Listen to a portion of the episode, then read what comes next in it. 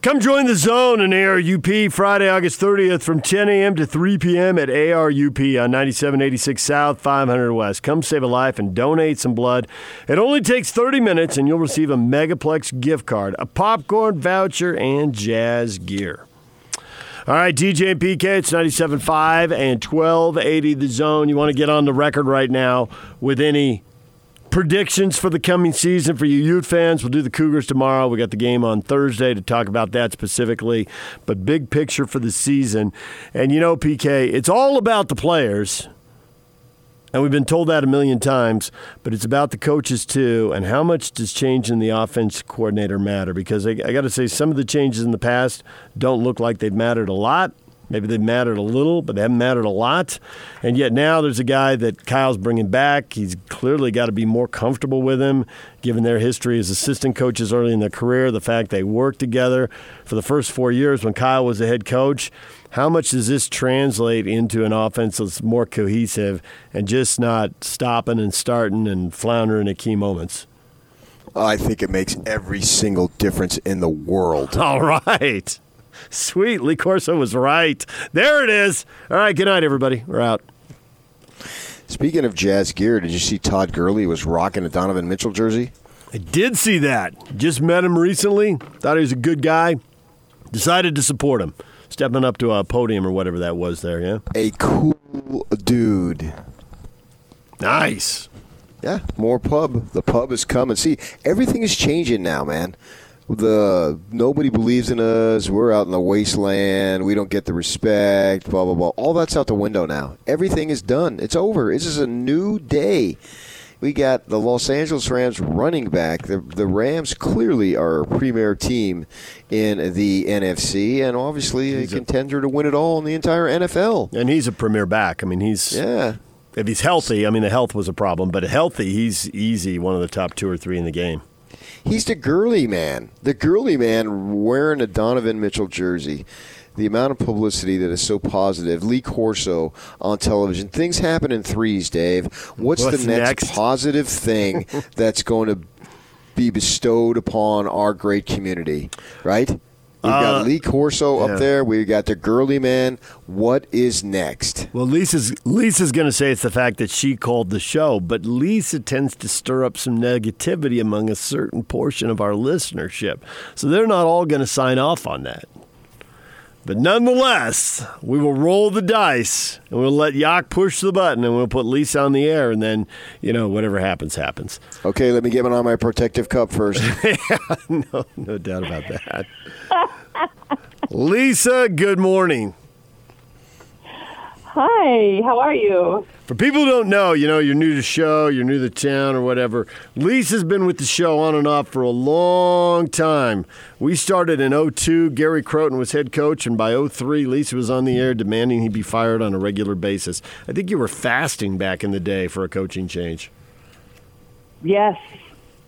Yes. And if you remember correctly, I wanted them to shut, I wanted the Utes to shut BYU out 3 0, and it happened. But it didn't get you At the co- yeah, it didn't get you the coaching change you craved. But now, fast forward. No, but I. Let the bad old days go. helped. How are you feeling about your Cougars in this streak now? Well, you know, I'm I'm a lot more positive than I was last year. I think I might disappoint you fan a little bit because I can't trash the team, the Utes.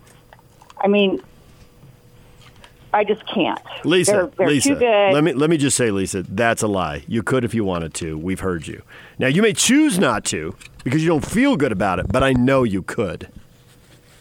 well, yeah, I probably could dig deep and do it. Yeah, see, that's what I'm talking about. I'm not. Okay, you choose not um, to. what what I want to what I've kind of come to realize is I'm old, and I went to BYU back in the glory days, and I just you know you can't hurt me. You can't hurt me with the streak of what are they at eight? Because I lived through the streak of BYU beating the Utes nine times. So you know, and, and I and I always go back to the you know, we have the national championship, we have the Heisman Trophy, and Ute fan always says, my favorite was recently tweet one guy tweeted that their 2008 season was their national championship, and I was like, that's as fictional as you guys say our 1984 one is. well, it's more fictional because I they didn't get my- voted number one. Right.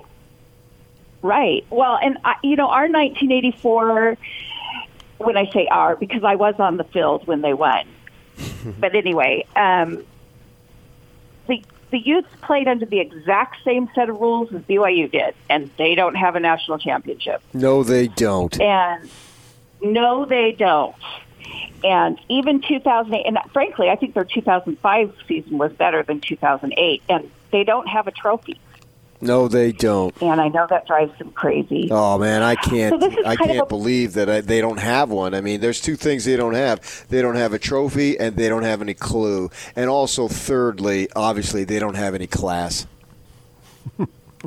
PK. Well, now, now that you bring that up, No. Hook, line, and sinker. Holy cow. you know, I do, I do have a bit of a Twitter presence, What? and Crazy. I get, yeah, I know, and I get trolled quite often by Ute fan, and I, I want to say to Ute fan, first of all, recently one said, go back to my Prozac something life, or I can't remember, and I, I had to point out Fair. to him that I'm way past Prozac. Oh, okay. I mean, That's come into this century, please. Yeah. And then my favorite, Joke. my favorite is, um, shouldn't I be cooking dinner for my husband? I, get that a lot from Ute fan, and I, I feel really sorry for female Ute fans if that's what they, if what the men say. I just, you know, at this point, I've cooked enough dinners. I he can go. You're to out, McDonald's. huh? There's two And things you're not going to be. You're is- not going to be pregnant, and you're not going to be in the kitchen. Well, I'm way past all of that. yeah, yeah, I'm done with all of that. And so I don't know. Utah needs to get well. And then there was my favorite one, which I can't say on the air. Last year, when I was laughing at the fact that they were sitting in the rain in San Diego, because DJ, you know, San Diego is heaven. And the fact that they were at the bowl game and it was raining made me laugh, and so I tweeted that. And and a Ute fan called me a certain name that starts with a C. Mm. You crazy Yeah. broad, you. I know. And so I've kind of mellowed over the years, but I do want to say, let me say this, because I know this is kind of a yawner and I apologize, but it's because I've mellowed over the years.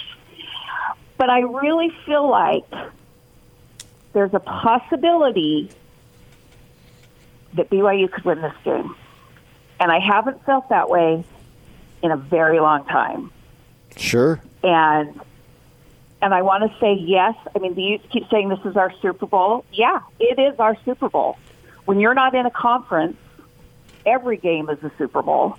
This happens to be a little more that way. But then after we get done with that, then we have USC is going to be our Super Bowl, and Tennessee, and all the other games that we've got coming will be the Super Bowl. That's a lot of Super Bowls, Uh, Lisa. that is a lot of Super Bowls. But And I'm going to throw this at you. Hold that. on a second. This one here, you're going to speak for all BYU fans. Under the circumstances, this one in 2019, if you get it, will be the sweetest win over Utah of all time, given the fact that Lee Corso has picked them to go all the way to the national title game and all the things that have gone against the Cougars and all the positive that's gone towards Utah. So if you win this game, definitively, emphatically, without hesitation, this will be the sweetest win over them, you know what's, all time. Agreed. yes. This will top She Beck to right Harline because Yes. that was your moment. Beck to Harline was your moment, Lisa. Yes, you get a it little will. lightheaded just thinking about it. What was at stake in that game? Pride, What? what? ego, uh, Yeah. Beck's legacy. Oh, yeah. I mean, okay, fine. Destroy Ute fans' heart. Right. This would pierce their very soul if the Cougars won. It would. It would be the worst defeat that Utah has ever suffered at the hands of BYU. It would supersede Beck to Harline for sure because that was a 10 win team that year, wasn't it? So here, this with all this hype may receive unparalleled amount of hype locally and nationally and for the cougars to win it would be the sweetest of the sweet Yep. I can't even thank you, PK. Thank you. Yes. Amen. Lisa, And you and I have been drop. through the trials of life over the years, ups and downs, and so here you have an opportunity to come. You've persevered through so much personal struggle, and yet here you are. You're still surviving. It's a, this game is a metaphor for Lisa's life here. All the things you've had to deal with over the years, and here you are, still in the game. That's right. And okay, I'm going to pick a score. You ready? Please. Oh my gosh, I can't believe I'm doing this. Okay. I'm going to say BYU 34, Utah 31. Oh, oh, she's Yes, resur- this is score. this That's is gotta be the spiritual. Your resurrection of the 34-31. It has a certain symbolic nature, doesn't it? You can see it. I'm making a sign of the cross right now. Me too. And you I people don't it. even do that regularly. This is just crazy. Nope. All right, you guys. Well, I'm sorry right, Lisa. Not quite as fiery. No, you weren't breathing fire. You were. But I uh, am. PK, that last one. Yeah, you one. took care of it for me, PK. that that I'm last good one. Now. That last one. All got right, a, Lisa. That last one got a major laugh out of Yak. PK, if you. This- oh, never mind. All right, DJ and PK. There is Lisa, and she's right. She is mellowed with age. She is. Uh, she used to come in breathing fire. The uh, you, you, Well, the dragon is has been slayed. I agree with you, and I agree with her that you do mellow with age. And I also think the beatdowns, the even if the games have not necessarily been beatdowns, the result has been a beatdown. And the changing of the guard with going independence and going into the Pac-12, your dream conference, has led to a beatdown. That's why I absolutely believe, with all those factors that I just threw out there, and we would all agree on all of them. That's why if they win, combined with the amount of hype that Utah has received, which has been unprecedented, I don't think any of us can argue with that. If the Cougars find a way to win, it would be the most devastating defeat. It would supersede Beck to Harline. Beck to Harline, I mean, come on, that was just a great play. Eric Weddle himself goes over and congratulates John Beck. I mean, it, it- you're, if you're a fan, you know that game, depending on whether you're red or blue, that you're way high, you're way down. But now that we're removed that from that for almost 15 years now, you can look back and say, man, that was one heck of a ball game, you know. And somebody's got to win, somebody's got to lose. We get that. Here this thing with all the hype and to go 0 and 1, it would be the biggest story of the weekend. Because I don't think we're going to see an upset given the fact that the team that has been picked to do so well would start off 0 and 1. And then combined with Hawaii beating Arizona, well, it's like, oh my gosh. And especially if uh, Auburn knocks off the Ducks, and the Pac-12 is going to be right back in the tubes. we'll be talking about that on Monday. It'll be a whole thing on Sunday. They go, oh, here's the Pac-12 again. They have the, the before the party's even started, they're out. It's like going to the conference tournament and getting beat on Wednesday before half the teams even arrive, and you're checking out of the hotel while the others are checking into the hotel. And that's just an awful feeling. I've literally I've seen that. I have seen that happen with my own very eyes many times over. And you look at those players and coaches as they're leaving, as other teams, and they usually get in the night before, but you get the point. They're going to practice or they're getting ready for a game on Thursday, and you're leaving because your season is over. Because nine times out of ten, if you're losing in that first round, your season's over. You're not going to the NIT or the uh, whatever crap other tournaments that they have. And so the dejection on the players' faces is so strong. That's the way it'll be. The Pac 12, would the party before it even got started, would be out and it would be something that oh my gosh here we go again and ute fans would be the most crushing blow i defy any ute fan to argue if you lose thursday how that is not the most crushing defeat you've ever suffered at the hands of byu absolutely it is oh my gosh i've spoken truth i, I, I need some time off i'll see you tomorrow There it is. Shut her down. He's gassed. He's wiped out. He's all done. He needs a nap. for other reasons but we won't get into that Uh, getting getting texts on the phone. Who is this chick? Get her off the air. Holy cow. No, she's a staple. That's who she is. She's she's a foundation piece. She is She the represents the Cougars and the females. she is the pulse of BYU football. The fans. Oh, she's the essence of a fan base. Somebody who's been in it. She talked about being in school in the early 80s during the glory years, right? And here we are just about ready to go into the 20s. And she's still a Cougar fan. She's the essence of a college fan base. What do you mean, who is this chick? Really, step away from the actual who the person is, but what the person represents.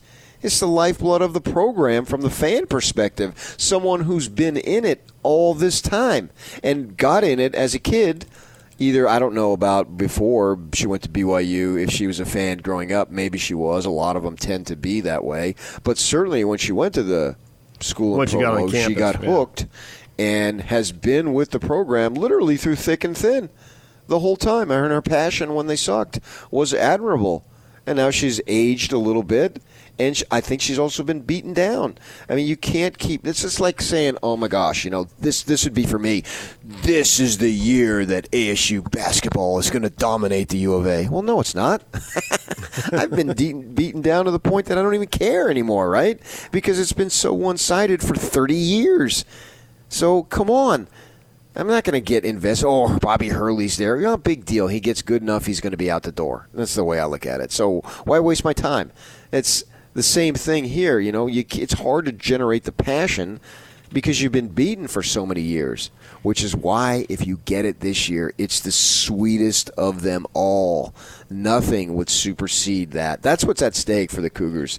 In that respect, they really have nothing to lose because they're expected to lose, especially this year against a team that is getting so much national run. Yak, we we haven't done this on our station in probably one show. Let's get a national guy on, and we can ask him how good do you think the Utes are going to be this year. I mean Okay. that that we we we really haven't done that as a community since does when? Our Since esteemed yesterday. Next guest count as Nope, that? nope. That's regional. We want national. Okay. No, because I'm not going to ask him how good does he think the Utes are going to be. So you want me to get somebody on just one question? He's oh yeah, and, and DJ's right. Lincoln Kennedy is a Pac-12 guy. We've had him on now for what five years in a row, and so he has the Pac-12 perspective, which I think that Pac-12 perspective means a little bit more than national perspective. It's almost like they just dip in this year as opposed to really following the conference. Because you can ask Lincoln Kennedy about Oregon State, and he can break it down. You can obviously ask him about Utah, and he can break it down. But this year, man, the stakes have never been higher. And for the Cougars, you're expected to lose. So in that way, you've got nothing to lose. What? No one's picking you to win, right? And here you're going up as a team that is literally picked by some to go all the way all the way. If not all the way, then the Rose Bowl. And even just the Rose Bowl on its own merit is an incredible expectation.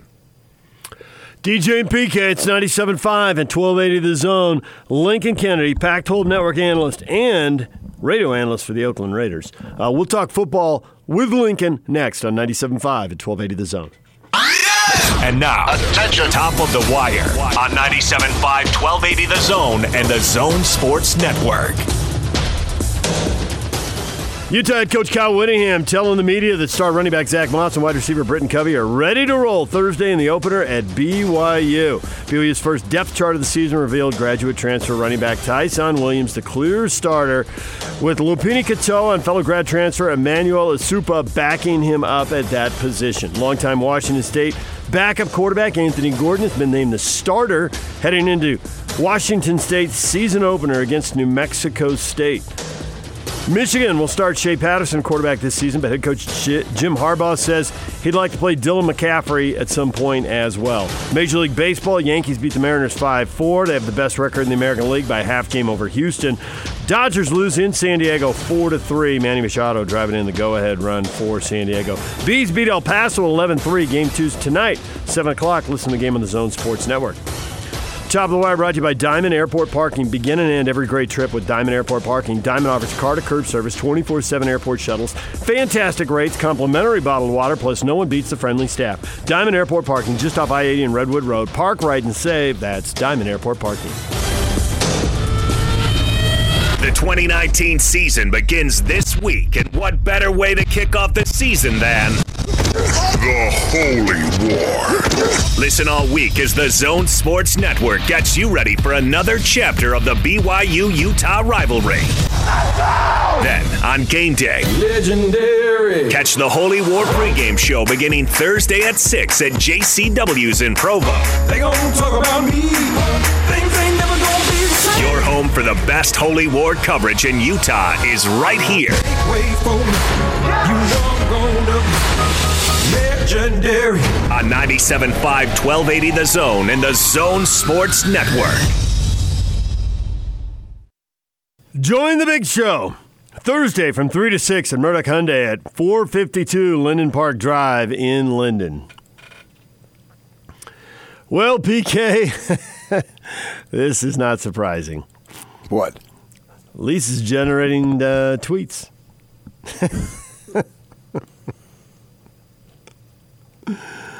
oh, man. So the highlights, at least according to Alan, favorite moments with DJ, PK, and Lisa. Number one, I've cooked enough dinners. Number two, without a conference, every game is our Super Bowl. And number three, reference to making the sign of the cross. Well, the funny thing is, he actually tagged the wrong Lisa. This he tagged Lisa He. Wil- Lisa Wilson, the mother of Zach Wilson, is the one who he tagged in this. Ooh, he didn't think that that's who Lisa was, did he? I hope not. She's active on Twitter, so she's going to see that. Oh, she will see it. Cheers to social media.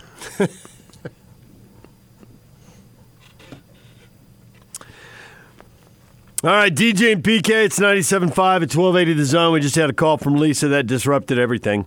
But it was a window into the psychology of BYU fan after, uh, after eight straight losses. Yeah, how do you not feel a sense of being beaten down? I mean, it's just natural, right? I mean, you look at it, you step back, virtually everything that's happened the last decade has gone Utah's way, and consequently, it's gone against you to the point of, man, they are way up there now in this high and mighty Power Five, and you're not. After all those years, how would you not feel d- beaten down? What fan base remember- is, what fan base has taken a beating for a decade and not been beaten down? I mean, are we going to go Cubs here? Because the Suns, I remember when that was great. It used to be great to watch a game from Phoenix, and now it's all empty seats. Well, they've been beaten down for a decade. Well, yeah, and then you combine with the fact of the change of the conference. I mean, Yeah. come on. I talked to Chris Hill about that. He he acknowledged that BYU was in a very vulnerable spot, and and to a degree, he felt for them because of that situation. It's a crazy situation. DJ PK, it's 97.5 and 1280 The Zone. We are joined once again by Lincoln Kennedy, Pac 12 network analyst, also working on the Oakland radio, Oakland Raiders radio broadcast. He joins us on the Sprint special guest line. Lease any handset and get an iPad for $99.99 if it's at the local Sprint store near you. Lincoln, good morning. Good morning, gentlemen, and happy football new year to you. Happy football new year to you. Now, this will shock you, but we have been, spent months asking people how good are the Utes going to be? Do you think the Utes are going to be really good this year? But I'm curious because you are a, uh, um, well, among many things, you've got the link to the University of Washington, obviously. And you keep an eye on Washington State. You got a pretty good rivalry with Oregon. I don't know if people here understand how intense that can be. And so when you look at all these teams that are either coming off good years, expected to have good years, is there one team you look at and think, uh, it's not that even? This team has really got it going. Well, you know, there we sit here and prognosticate a lot when Mm-hmm. it comes to the start of college football season because you really don't have a lot to work with. Unlike NFL game where you have preseason games, you kind of get an insider look as to what the team might look like or their philosophy on both sides of the ball. College is is, is all brand new, and and, and I'm and I'm saying that tongue in cheek because even in the spring games, coaches because they know they're going to be televised coaches don't want to show anything. So they're very vanilla. They're just kind of going through the motion, giving the fans a little bit of excitement to look forward to. So there's a lot of unknown when it comes to project, predict, predicting and projecting how these teams are going to be. Naturally, you go off of last year's success and the key returners. That's really the only information that you have. With that being said, you know I think the North is incredibly competitive, and and as far as the South is, I, I think a lot of people are sleeping on your home team and, and uh, the Utes, um, and not getting the amount of respect that they probably deserve when it comes to Pac-12 competition or conference talk, uh, and, and so there's a lot of unknowns that we still just have to wait and see how these teams play. So, Lincoln, when you were with the University of Washington, they literally were a national power, and you were expected to win every game, and you probably thought you were going to win every game. And the Utes, I mean, they're not to the level that Washington was, but they're an emerging. I don't know if I can use the word power, but nevertheless, they're getting all sorts of attention. When you think back to the days that you played and were expected to win, what was the type of feeling amongst the team as you took the field in terms of were you worried about being overconfident? How did you keep the right emotional, mental edge as you went on the field when you're supposed to win? Well, our head coach Don James, may rest in peace, was very good at talking up every opponent as though they were bigger than we would ever be. It didn't matter who we were playing the week. You know, Oregon State hadn't won many games, but he talked about Oregon State being in a, a caged animal backed into a corner, come out and strike. You don't want to be embarrassed.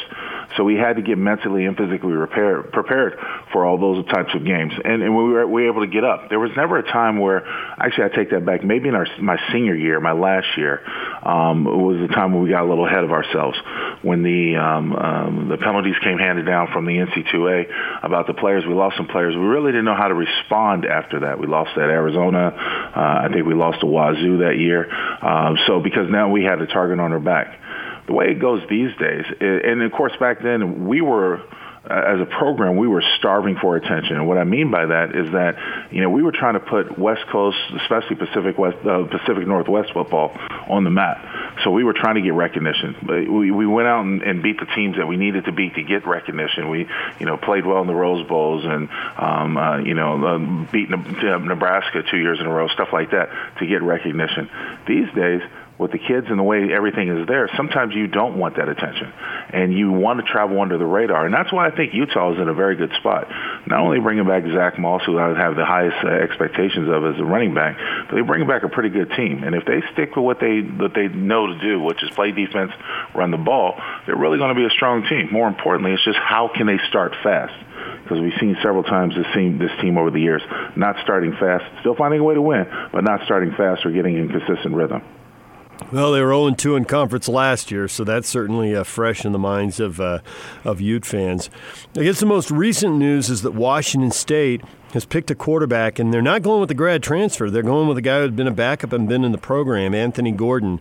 Now, at media days, uh, you know, their, their coach Mike Leach is like, "Hey, we were 11 and two, and we think we're going to be better." And I think a lot of people have scaled back because they didn't know who the quarterback was going to be, right? And they scaled expectations back. Now that you know it's Gordon, not that he's played a lot and we've seen him do much, where do where do they fit in all of this? You always got to be aware of the air raid offense because they can put a lot of points on the board. But you also, the way I look at it is that I take it tongue in cheek because I think it's almost like Big 12 football. They assume that no one else is going to play defense. So if you get a team like you saw what Washington was able to do to them in in Apple Cup, and it really wasn't much. You just put a you, you put a, a, a heavy man uh, a zone combination in the middle of the field and really only rushed three most of the time. It really left the air raid offense on its heels and couldn't really get into a rhythm. So I think when you stem back to what you saw last year, it's going to have to be a wait and see game now. Wazoo is going to put points on the board, and Wazoo is definitely going to uh, uh, throw the ball around. But it's just a matter when it comes down to that later in the season when the weather gets bad, does that system still work as productive as it does in the early part of the season? So, from a coacher, a coach, and a player's perspective, from looking at Utah, how much do you like playing the rivalry game, or maybe don't like playing the rivalry game with BYU in the first game? I don't like it in the first game. It, there's there's too much at stake. It's it really is uh, because you don't know what type of product you're going to have when you get out there and play against other people, and there's it's really a whole lot of intensity for kids that take it personally, living in the state or the bragging rights, however you want to name it. This is a big game.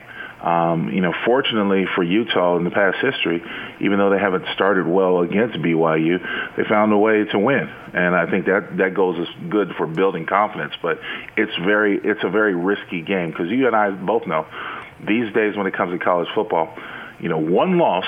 Um, you're not necessarily out of it, but it does, it does deter a lot of voters from staying with you uh, if you don't come out and stay uh, uh, and, and win those games, and you know just keep winning. Lincoln Kennedy, Pac 12 network analyst, joining us here. You know, over the years, you've taken us inside the uh, USC football program. Mm-hmm. Um, you know, you had a personal tie with your son playing there and then covering yeah. the conference and knowing people and hearing stuff, you know, that, that rattles around. You know, Clay Helton went 10 and 3 and went to the Rose. He went 11 and 3 and went to the Cotton. That probably sounds pretty good to people here, but there's a portion of the USC fan base, maybe a sizable portion, who was probably pretty upset with the three losses, even though they were in the Rose and Cotton Bowls. What are you expecting out of them? Is he did his body language and energy level the Pac-12 media days wasn't great. Is it dead man walking there? Is there a chance to make it through these first six games and, and have a chance to play for something big? Well, the rumors are swirling around that Urban Meyer is on deck to take this job, guys. And when you have somebody of that magnitude just in the shadows, being in Los Angeles, going to be working for Fox Sports as a commentator, uh, a studio analyst, you know that that could work against you. Now you're right. For as much success as Clay has had at SC, he's often referred to and looked consistently at his, his shortcomings, his fails. Well, and and so if this team does not do well, because you got to remember USC is one of those uh, considered in the college football world one of those perennial powerhouses.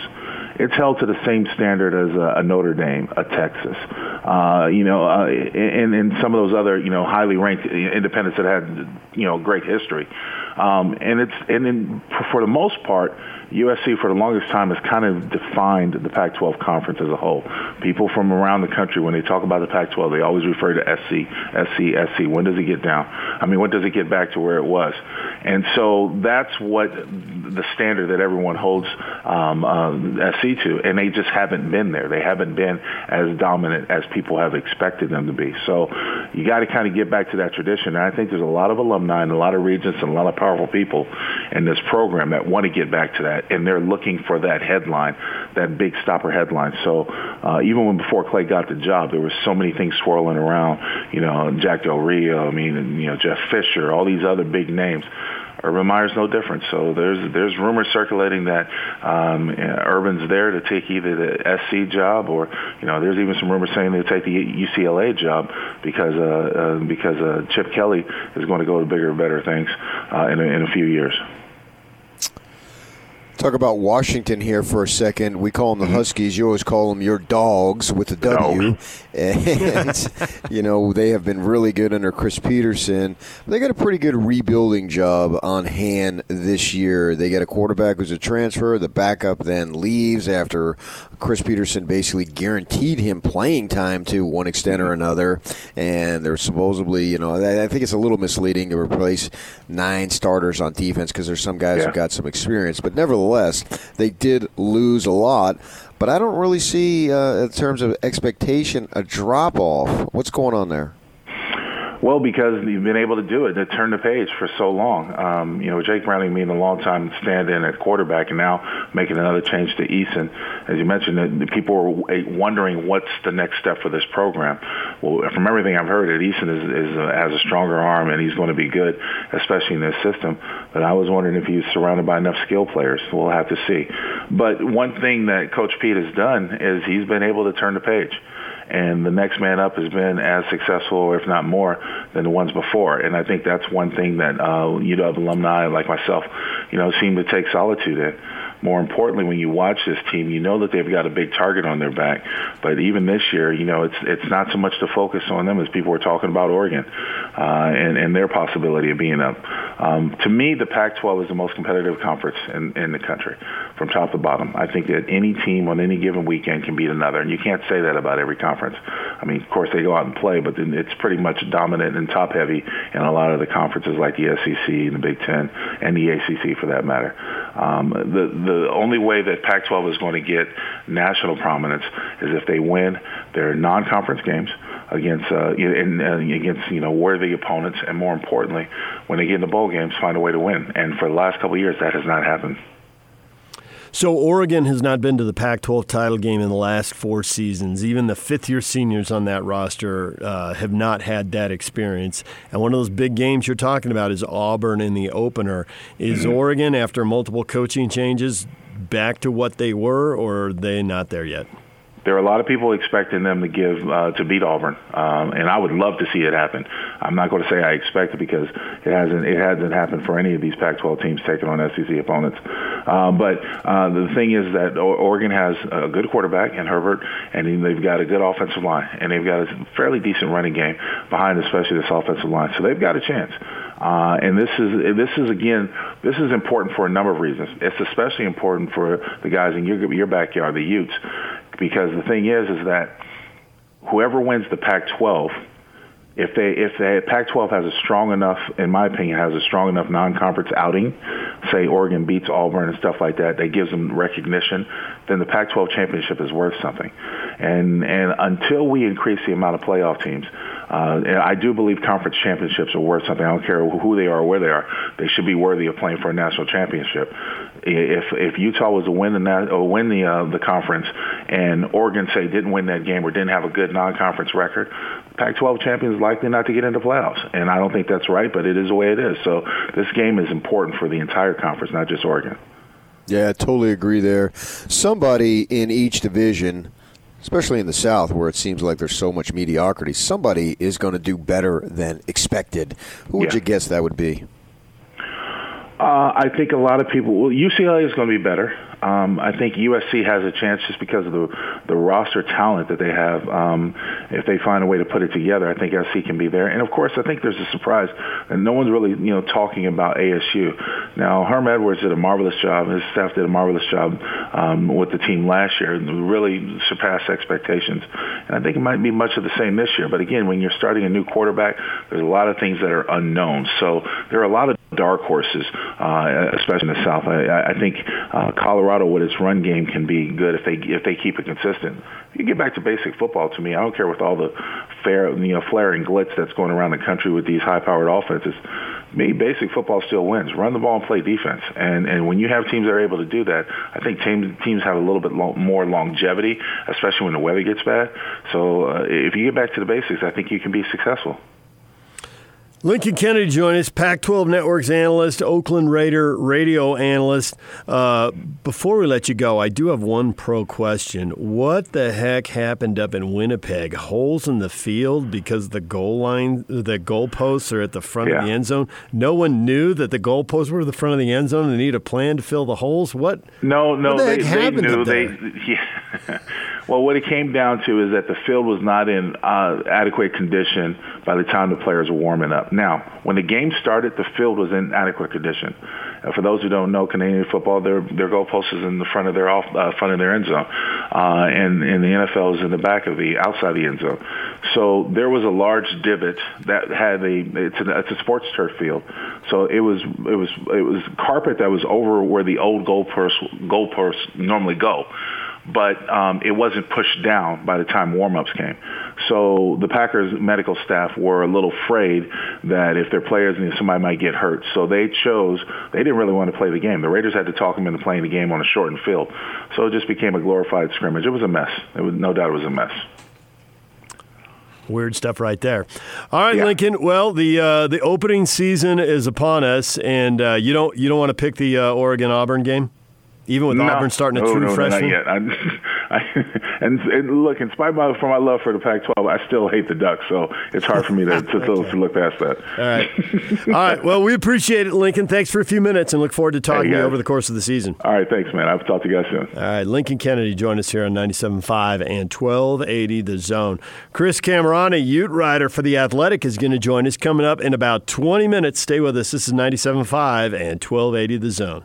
Three, two, one, one, one. The countdown is back on the Zone Sports Network. It's the fifth annual College Football Top 60 and 60 as we count you down to the start of the college football season. Listen every day at 1.30 as Hans and Scotty will announce another selection. I see you on five. Leading up to the start of the 2019 season, as voted on by the local media and you, the fans. It's the top 60 and 60. Yeah! Presented by Cyprus Credit Union, the Southtown Auto Mall, and Master Electrical Service on 97.5 1280 The Zone and the Zone Sports Network.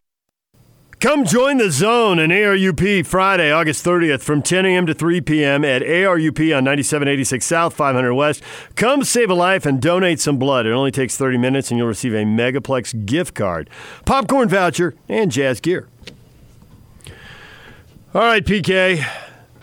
I have to compliment you and your genius now. What? You told me you were watching some Phil Mickelson videos and to put the weight on the front leg. Yeah. Holy cow. I thought that was just chipping, and then I was messing around, just hitting some irons. I'm hitting everything like 10 to 15 yards further. Free golf tip from PK and from uh, Phil, your friendly Sun Devils. Put the weight on the front leg, guys. Holy cow. Watch the freak out. Watch. Why? You're going to be great. Oh, no. This is just, this is getting me from 100 to 90. Don't kid yourself. this is getting me from uh, completely embarrassing to just partially embarrassing. Well, I mean, it's steps. You see, the thing about your golf game is that you're not going to skip, steps. You're going to get better incrementally. That's right. I'm not. Yeah. I'm not. So that's what you're doing. Exactly. Got the Dennis Lindsay uh, golf tips going. Right. And then lo and behold, you make a couple more adjustments and you're in contention to shoot uh, in the 70s. I've told people before I swing like your great grandmother. That's about all the power I have. And now the weight thing, seriously, now I'm swinging like grandma. No longer great grandma, just grandma. Step forward, incremental, step by step. We're not skipping steps. It's only a matter of time before you're knocking on the door of par. it's a matter of time. All time and eternity, I believe. You'll get a par.